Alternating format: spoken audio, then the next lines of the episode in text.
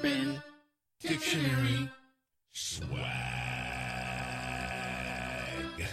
First quarter revenues are pathetic, and the second quarter is nothing to brag about. Our competition is now leaps and bounds over us in terms of brand visibility, market capitalization, and global revenue. It is mission critical that we ramp up production and move the needle. Mission critical. Ramp up production. No swag.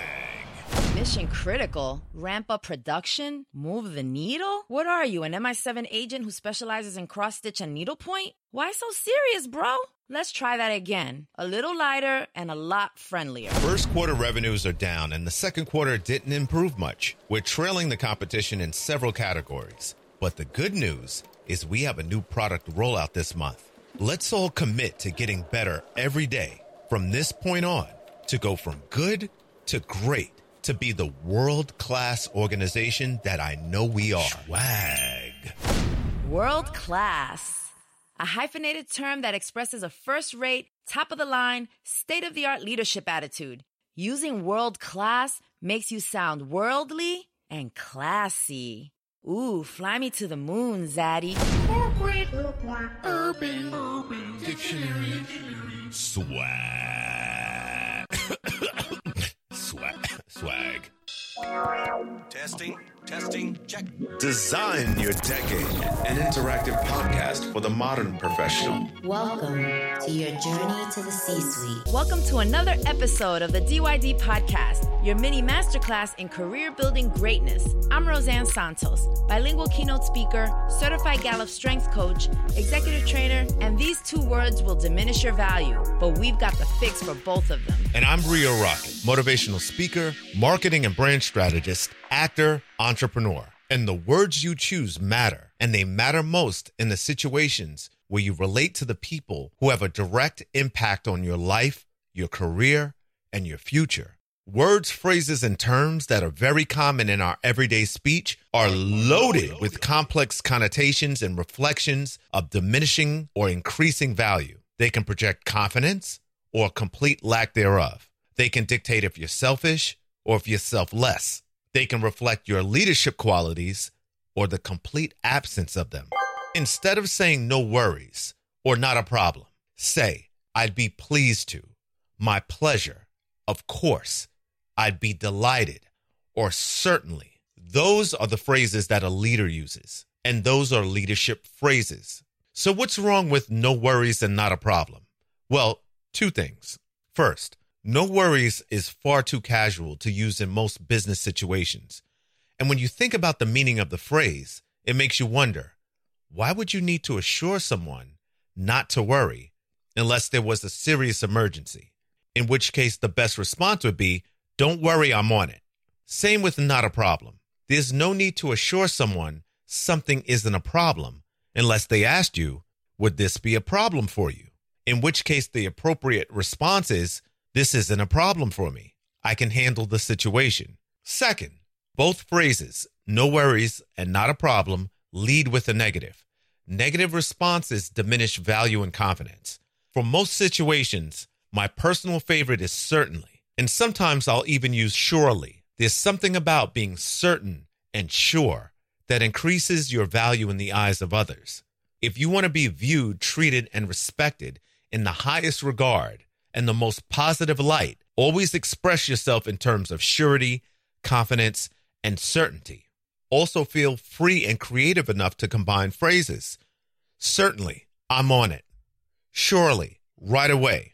It gives a sense of consideration that you respect the urgency and the importance of the request. This works very well for business situations, retaining clients, and working your way up the ladder. Be sure, be certain, and be confident. Let's talk about actually. This is a filler word that contains a bit of ego and hubris. It reflects a lack of willingness to compromise and is a bit disrespectful. Actually carries a lot of baggage. First, usage. If you are using actually to correct someone, then it can come off as confrontational and condescending, depending upon the tonality in which you use it. In certain situations, it can communicate a lack of gratitude. For example, I'm surprised you could actually get this done. As if you were surprised someone was capable of something and then showing a lack of gratitude or appreciation for the achievement. Second usage. It can also express uncertainty. Many people use it when changing their minds by saying, Actually, I think I will do this after all. Or, I actually do want steak for dinner instead of fish. This isn't the worst usage, but on the topic of leadership, as we spoke about in episode 18, and now in today's episode, we always strive to express ourselves in terms of surety, confidence, and certainty to project leadership qualities. So, what should actually actually be used for? Actually is a synonym for really or in fact. See, I could have said actually is actually a synonym for really or in fact. Oftentimes, it's completely unnecessary and used for filler. In terms of coming off positive and negative, the best everyday usage is when it doesn't apply to a specific individual so that it loses the negative connotation, such as, I want to find out what actually happened that day so that I am certain this report is accurate. See how it loses the negative tone? That's because it doesn't question the accomplishments of others or the thoughts or feelings of yourself. You know what that sound means? Top five creative things you can easily teach yourself. Photography. Right now, the phones that are on the market can do some amazing things. Take an online course, watch a tutorial on YouTube, or just simply experiment with your phone. It's as easy as point and shoot. Making cards. Those pharmacy store cards are expensive. Spend a few bucks at a craft store, buy some stamps, and voila. Your family and friends will appreciate it more than a store bought card. Cooking and baking. Listen, everyone's got to eat, so you might as well learn to make it taste good.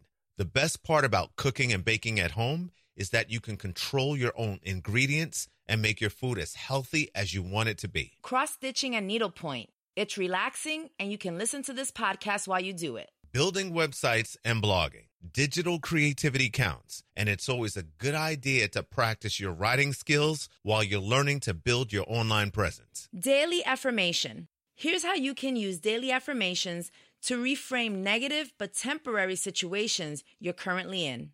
Let's say you're having financial issues and money problems. In other words, you're flat out broke. Design a daily affirmation to reframe that negative thought into a positive one. So reframe I'm broke to I'm experiencing a temporary state of illiquidity that can be easily fixed with a little hard work. Or even simpler, I may not have money right now, but it's only temporary.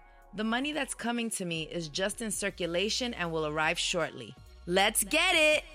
Every week, design three to five affirmations based on a rephrasing of negative thoughts and repeat them daily when you rise, before you go to bed, or before going into an important meeting, interview, audition, or event. Watch how just speaking your truth to power instantly changes the flux of how the world around you behaves. And we'll wrap this words and affirmations episode up with the health tip of the day. Health tip of the day keeping your eyes healthy. Eating healthy is the key to everything. It's equally true for your eye health.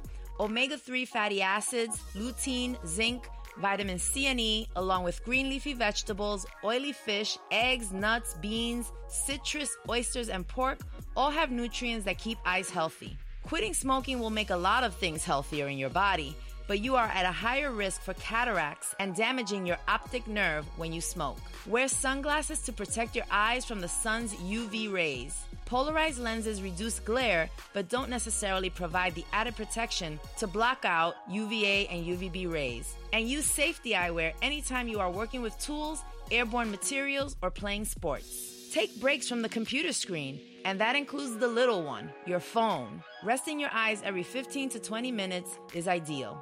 Visit your eye doctor regularly. Just because you can see normally doesn't mean that you don't have to check your eyes regularly. And not just for new eyeglass or contact prescriptions.